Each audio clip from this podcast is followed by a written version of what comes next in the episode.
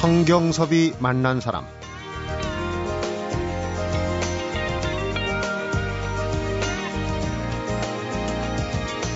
만나면 깊은 맛이 나고 언젠지 모르게 중독돼 버린 그래서 자꾸 먹으러 가고 싶은 평양냉면 같은 사람이 되고 싶습니다. 성경섭이 만난 사람 오늘은 국악계 미래 이자람 소리꾼을 만나봅니다.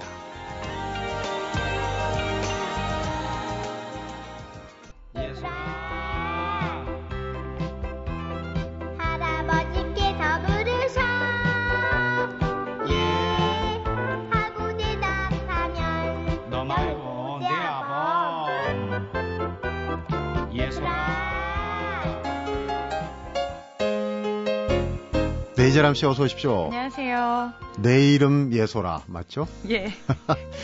지금 서른이 넘었는데도 앳된 애기적 얼굴이 많이 남아 있네요. 예, 많이 그렇게 말씀해 주시더라고요. 어, 보조개도 아직도 예. 못 들어가고. 예. 근데 이 노래는 당시 아빠하고 같이 예 아버지하고 다섯 살 때 부른 음, 노래예요. 엄마 아버지가 당시 혼성 듀엣 예 버블껌. 예 예. 딸이 셋이었어요? 예 언니가 둘 있습니다. 어 막내였습니까? 예. 아, 얼굴도 안 보고 데려간다는 셋째 예. 딸. 예, 그렇습니다.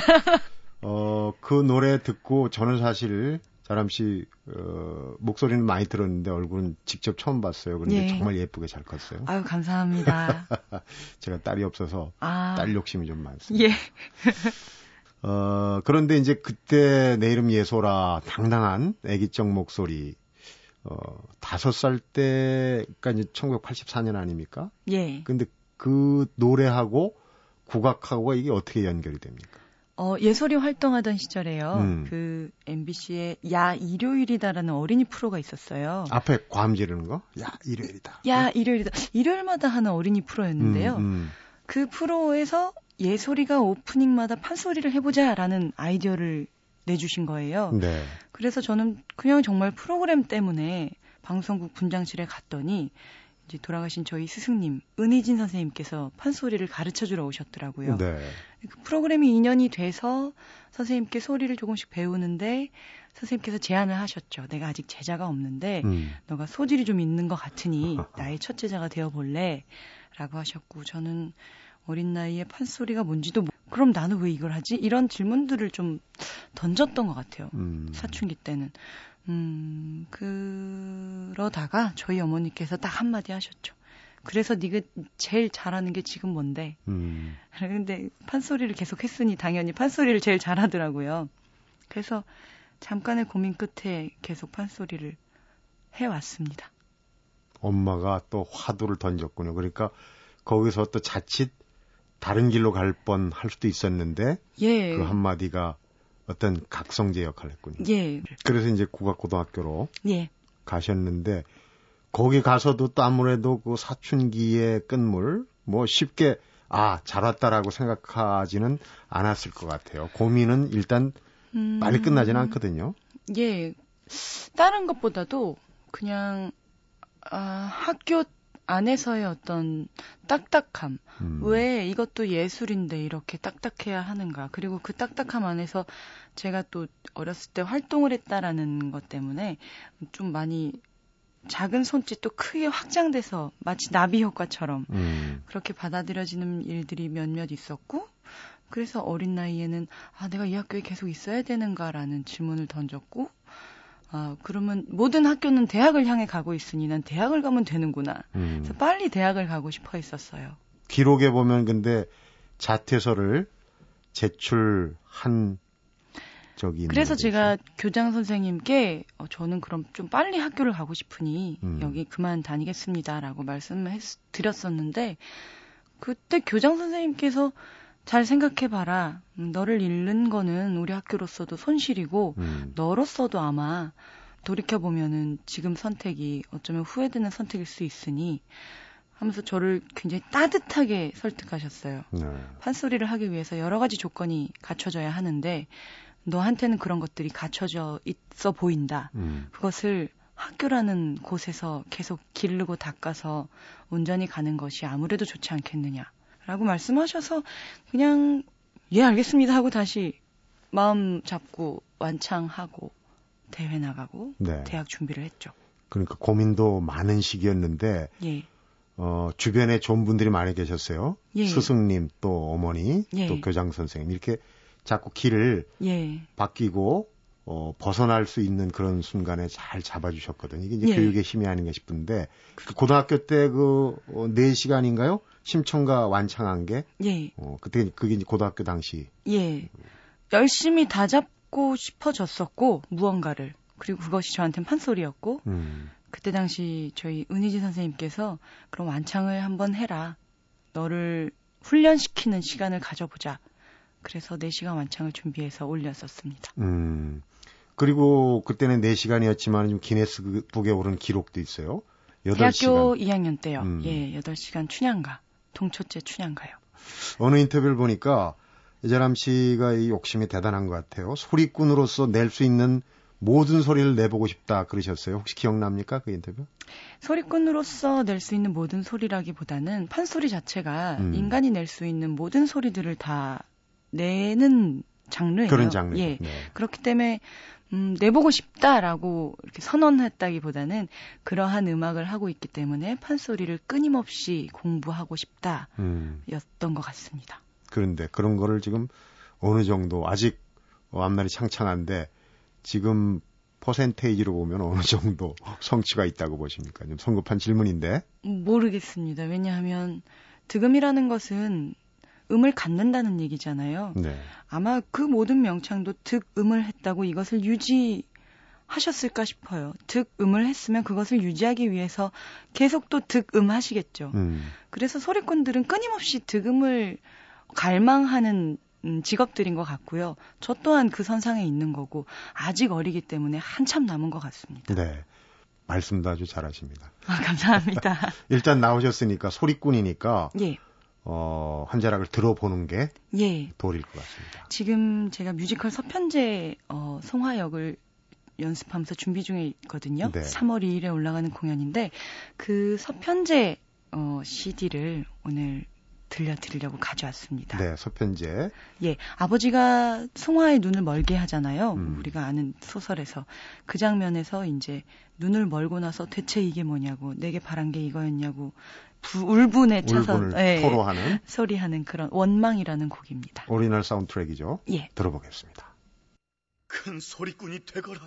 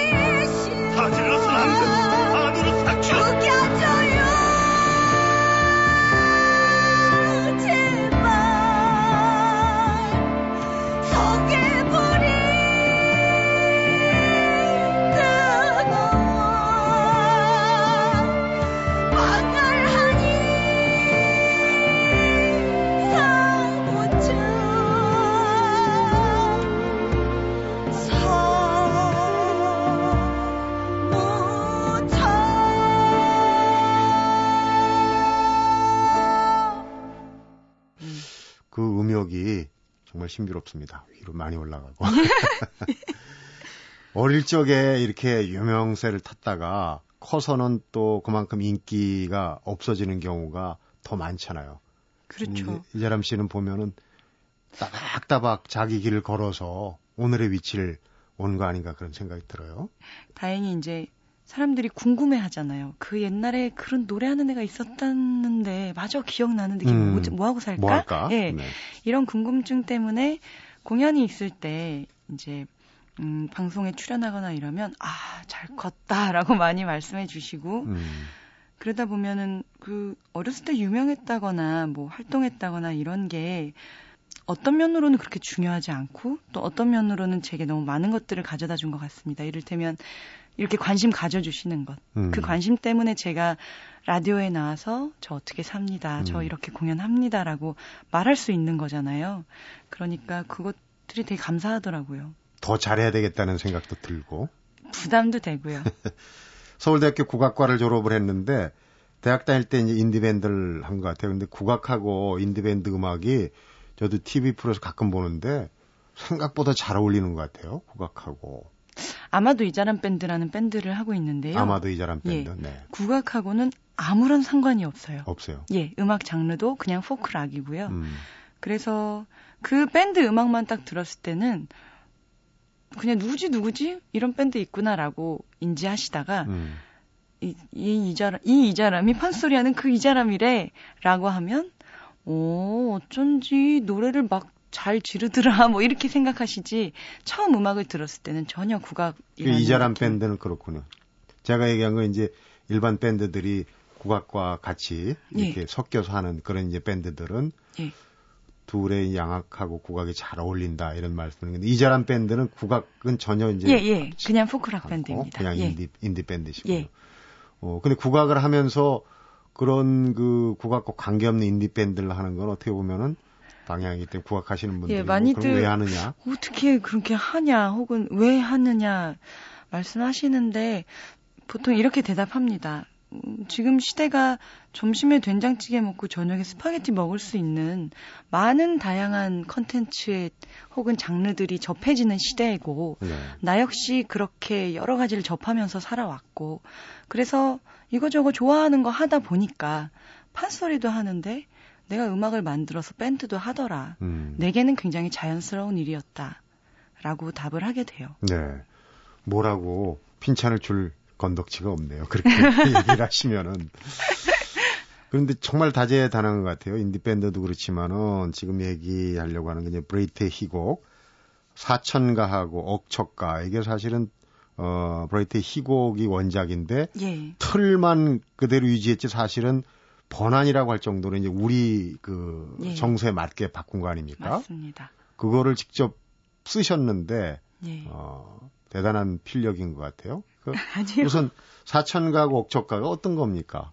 말씀해주신 대로 브레이트의 사천의 선인과 억척어머명과 그의 자식들이란 음. 희곡을 서울에 맞게 그리고 한국 여성에 맞게 정말 각색한 판소리고요. 어. 음, 그리고 어, 사천가는 2007년에 초연됐었고 억척가는 작년 2011년에 초연 올렸습니다. 네.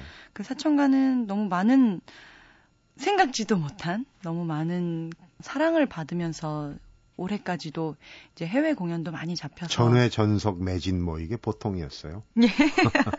부끄럽네요.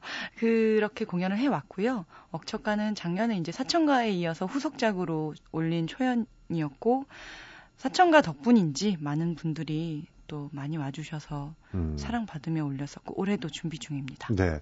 억척가 같은 경우는 각색도 하셨지만 1인 다역 15역 얼마 전에 손숙 씨가 셜리 발렌타인에서 1인 15역을 음. 했다고 인터뷰에서 얘기를 하셨는데 네. 같은 기록입니다. 1인 15역을 하는데 어떤 역할들을 15역씩이나 할 수 있습니까? 억척가에서. 억척이가 일단 나오고요. 네. 그다음에 판소리는 워낙에 이야기꾼의 이야기라서 이야기꾼이 내 얘기 들어봐. 어제 음. 어 옆집 아줌마가 아, 나는 어쩌고 저쩌고 그랬대. 그랬더니 웬 남자가 어 나는 어쩌고 이렇게 혼자 얘기를 하다 보면은 흉내 내기를 하잖아요. 음. 여러 역할을. 네. 그래서 판소리 자체가 워낙에 여러 가지 역할을 포함하는 장르거든요.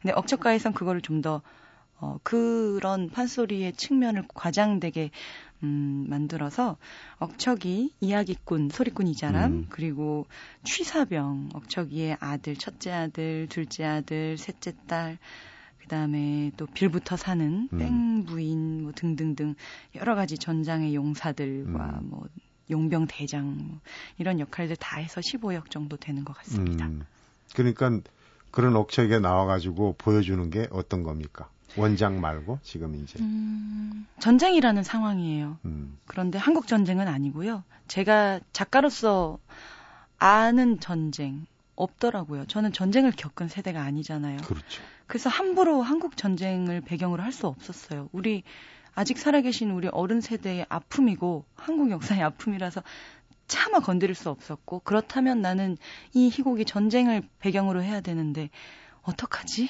라는 벽에 부딪혔다가 제가 아는 유일한 전쟁이 적벽가 속에 등장하는 음. 허구 삼국시대 삼국지에 어, 어차피 모든 역사가 제게는 허구잖아요. 저 제가 겪었 겪은 겪지, 게 아니니까. 예. 그렇다면 나와 좀 멀기도 하지만 내가 한번 적벽가로 배운 이야기인 음. 삼국 전쟁을 배경으로 피해도 하자. 덜 주고. 그렇죠. 음.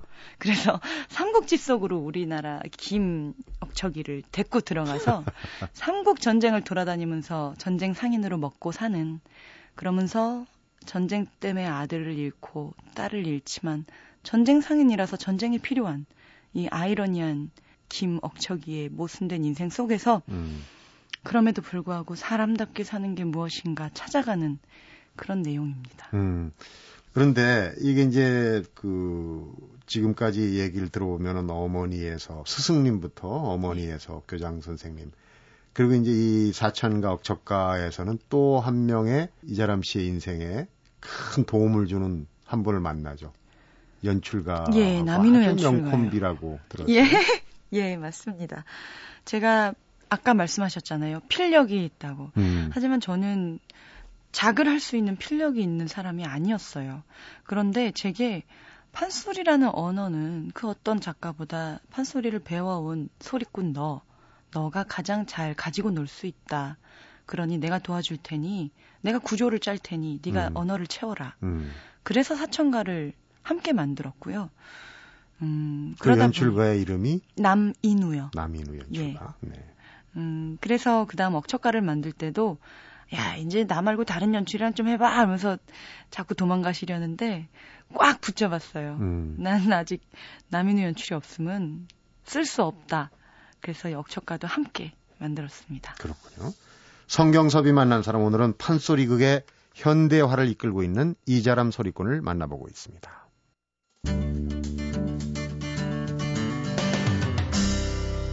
성경섭이 만난 사람 사천가 억척가 얘기를 했고 억척가는 정말 아까도 말씀드렸듯이 대형 극장의 전회 전성 매진 이런 기록들을 쏟아냈는데 이제쯤이면 이제 판소리를 좀 알 듯 모를 듯 뭐 대가들은 나이가 어, 높아지셔도 모르겠다고 얘기를 하시긴 하십니다만은 네. 판소리에 대한 어느 정도의 내가 판소리는 어, 뭐다 내가 왜 음. 판소리를 좋아하는가 이런 건 어떤 개념을 갖고 계실 것 같아요. 예, 저한테도 숙제거든요. 음. 항상 모르겠고. 그런데 지금 그냥 바로 생각나는 것은 판소리는 삶을 이야기하는 노래인 것 같아요. 네. 그래서 제가 끊임없이 덤벼들게 되는 것 같고, 음, 어떤 완벽한 테크닉은 분명히 존재해요.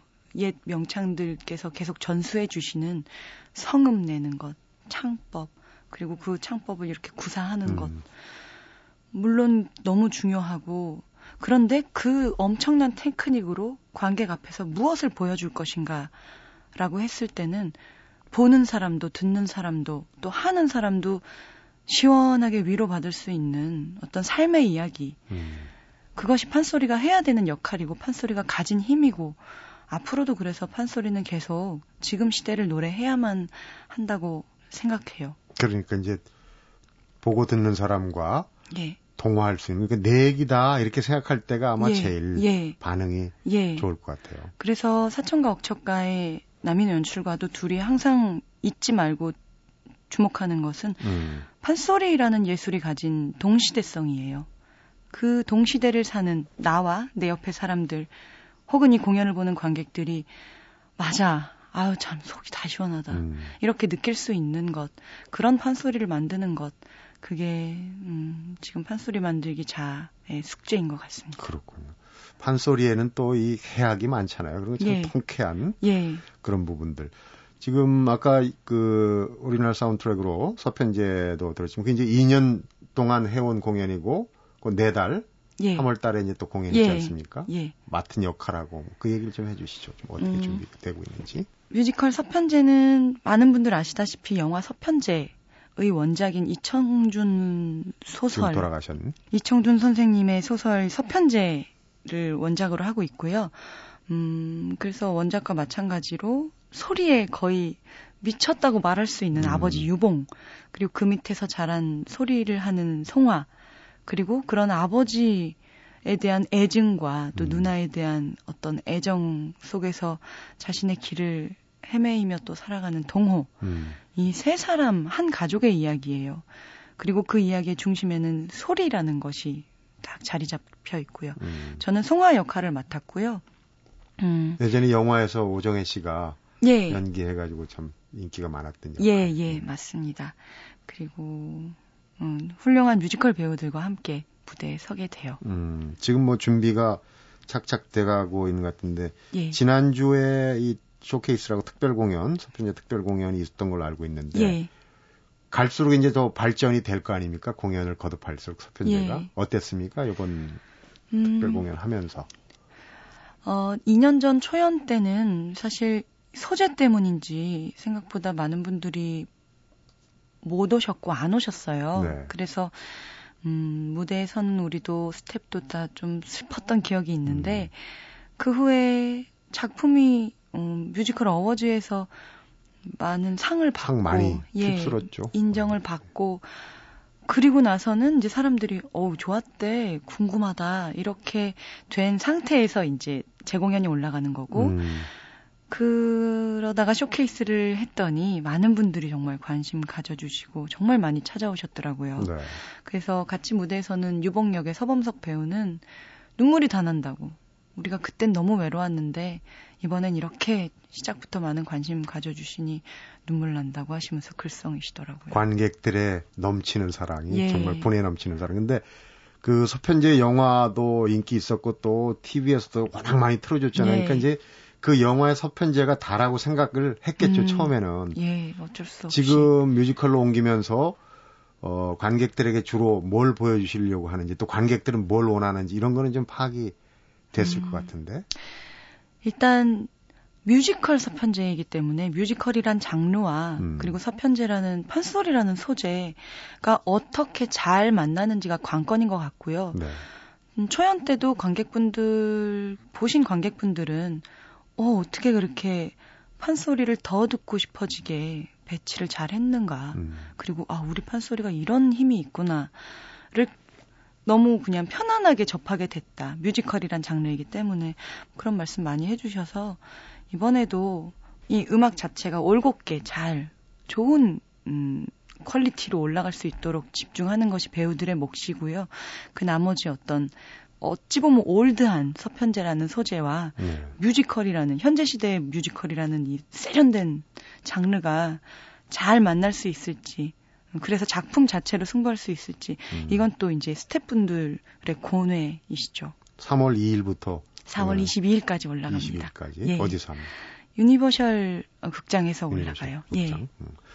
그 공연 끝나고도 또 바로바로 바로 올해 뭐 일정이 빡빡할 걸로 알고 있는데 이 예정을 보니까 올해로 이제 열 번째인가 그럴 거예요. 통영국제 예. 음악제. 저희 프로에서도 주말에 소개를 한번 드렸는데 유키 구라모토 이분은 이제 일본 뉴에이지 피아노 연주 작곡가로 아주 유명하시는데 같이 예.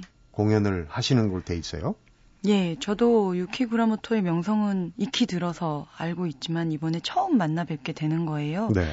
음, 저희 학교 교수님께서 이 통영국제음악제 프로그램을 만드시면서 제게 기회를 주신 거죠. 어, 유키와 네가 편하게 만나서 편한 오프닝 쇼다. 와서 너의 것도 하고 유키의 것도 보고 음. 혹은 둘이 함께 할 수 있는 시간을 만들어 줄 테니 되면 해보고 편안하게 그렇게 유키와 이자람이 한 무대에 올라가는 음. 무대를 꾸며보자라고 기회를 주셔서 음, 함께 하게 됐습니다. 대단히 큰 기회인 것 같아요. 그렇죠. 제가 큰데. 언제 그런 분을 만나보겠습니까? 그 지금 보면 얘기하는 게좀참 차분한데 오랜 이제 대중과의 어떤 그런 어 앞에 서서 하는 그런데 그 본인이 솔직히 자기의 성격을 토로할 때는 내가 굉장히 소심하다. 겁이 많다. 잘 쫀다. 어. 이런 얘기를 넣어서 예, 맞습니다. 음. 제가 굉장히 겁이 많고요. 모든 일을 앞두고 두려움과 굉장히 열심히 싸워요. 음. 그리고 매번 얻어내는 것은 이 두려움 덕분에 제가 또 어떻게 해야 이 두려움을 물리칠 수 있는가, 그리고 어느 부분이 내 욕심에서 오는 쓸데없는 두려움인가, 음. 어느 부분이 필요한 두려움인가를 가려내는 훈련을 어쩜 이렇게 평생 하고 있는지 하고 있습니다. 음. 소설 뭐 영화 같은 데 보면 이런 그 예인들이 큰 무대 전에 막 그 어떤 강박이 오고 그래서 무대에 올라가기 싫다. 도망가고, 도망가고 싶다. 싶어요. 맞아요. 실제로 그런 게 있어요? 예. 아, 도망가고 싶은 순간들이 많아요. 음. 음, 되게 다양한 순간들인데요. 어떤 때는 자꾸 잡생각이 들어서 내가 관객을 만나러 올라가야 되는데 자꾸 아 내가 지금 무릎이 아픈 거, 아 내가 지금 머리가 아픈 거 이렇게 쓸데없는 걱정에 휩싸일 때 음. 어우 그냥 옷 갈아입고 그냥 집으로 가고 싶을 때도 있고요. 혹은 어떤 날은 관객이 무서울 때가 있어요. 아, 이 관객들이 혹시 나의 이런 면보다 이런 부분에 먼저 그러니까 저도 관객한테 선입견을 갖는 날이 있는 거죠. 음. 근데 그땐 다시 깨달아요. 관객을 믿어야지. 내가 안 믿으면 누가 지금 관객을 믿어주나. 내가 믿는 만큼 나에게 믿음을 줄 것이다. 이렇게 다 잡는 시간들이 매번 오잖아요. 무대에 올라가기 전에. 참 지겨울 때도 있어요. 이런 자기 싸움을 계속 하는 것 자체가 지겨울 때가 있는데, 그러다가 또 깨닫죠. 복도 넘치는구나. 원래 원고에는 없습니다. 그런데 이렇게 관연하신 예. 또 인기 있는 나람 씨가 나왔으니까 이미 예. 어, 결혼 정년기에 진입을 하셨어요. 그러니까 예. 그런 거를 안 여쭤보면은 예. 청취자에 대한 도리가 아니라고. 그렇죠. 모든 사람들이 지나가는 통과 의뢰기도 음, 하고. 제일 궁금해하는 예, 부분 궁금하죠. 중에 하나인데. 네. 저는 아직 결혼을 안 했고요. 하지만 교제하는 결혼을 하고 싶은 남자친구가 있어요. 음. 근데 그 친구도 연출 공부를 하고 있고 연극 공부를 하고 있기 때문에 둘 다 계속 무언가 배워가는 과정에서 결혼을 준비해 봤었어요. 이 부모님들도 함께. 음. 그러다가 우리가 결혼을 왜 이렇게 일에 치듯이 준비를 하지? 뭐가 급해서. 음. 어차피 우리 함께 쭉 갈 텐데.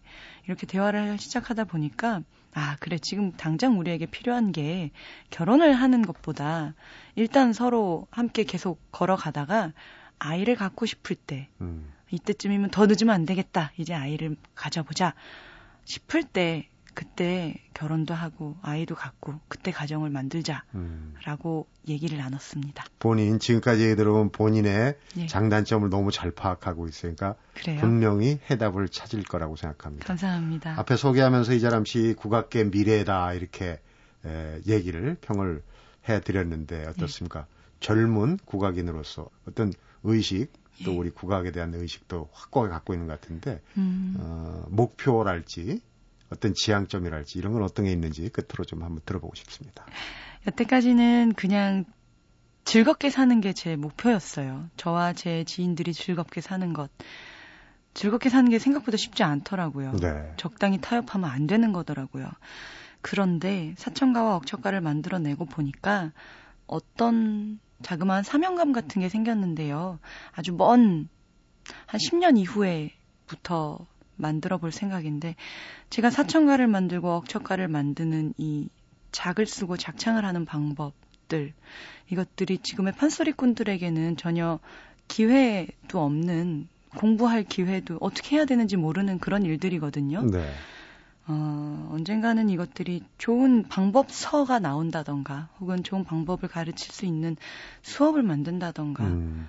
이런 자리가 필요할 것 같습니다. 음, 저는 100년 넘게 못 살 거 아니에요. 하지만 저의 작품들은 쭉 갔으면 좋겠고 이러한 움직임도 계속 됐으면 좋겠거든요. 네. 그렇다면 이 사람 아니면 못해가 아니라 누구나 할 수 있는 판소리를 만드는 작업들이 생겼으면 좋겠습니다. 네. 겸손하게 표현했지만 정말 욕심이 많아 보이시는. 어릴 때부터 이렇게 커오는 과정을 보는 그런 이제 그 우리 대중성 있는 연예인들이나 지금 국악인들 보면은 저람 씨 같은 예솔이가 저렇게 커서 잘 자라는 동안에 나는 과연 뭐 했을까 이런 어떤 자책감을 갖는 저도 그런 걸 느낍니다만 근데 어 이자람 씨는 이자람 씨고 나는 나니까 정신 건강을 위해서 저는 이 손을 딱 그어야 될 것 같습니다. 어쨌든 뮤지컬 서편제 공연 대박나기 기대를 감사합니다. 해보겠습니다. 뭐 바쁘실 텐데 이렇게 오늘 귀한 시간 내주셔서 고맙습니다. 아니요 귀한 자리 초대해 주셔서 감사합니다. 고맙습니다. 성경섭이 만난 사람 오늘은 뮤지컬로 재탄생한 서편제 공연을 앞두고 있는 국악인 이자람 소리꾼을 만나봤습니다. 젊은 예술인 이자람 소리꾼은 때로 지치고 신세가 처량하다는 생각이 들 때 적벽가 중의 한 대목이죠. 죽은 병사들이 새가 되어오는 새타령을 부르면서 감정을 다스린다고 합니다. 삶에 치여서 지치고 힘들 때 조심스럽게 꺼내볼 마음을 다스릴 수 있는 그 무엇 하나쯤은 우리도 가져봤으면 어떨까 하는 생각을 해봅니다. 성경섭이 만난 사람 오늘은 여기서 인사드리겠습니다.